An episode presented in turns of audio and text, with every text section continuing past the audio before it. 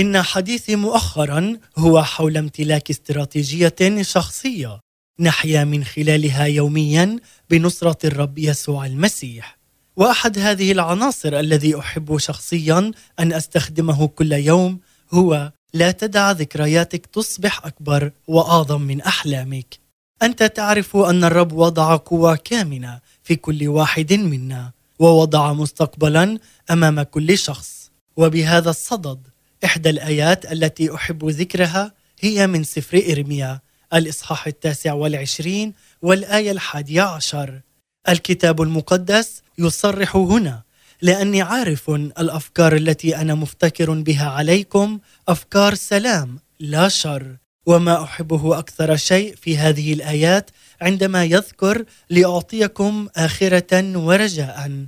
هذا هو وعد الرب وإن كنت تستمع اليوم أود أن أؤكد لك أن مستقبلك مشرق مثل نور الظهيرة.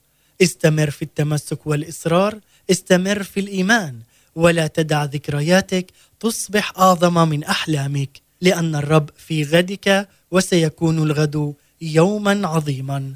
محبتي لك وصلاتي من أجلك ألقاك مجددا ضمن برنامج دقيقة من فضلك.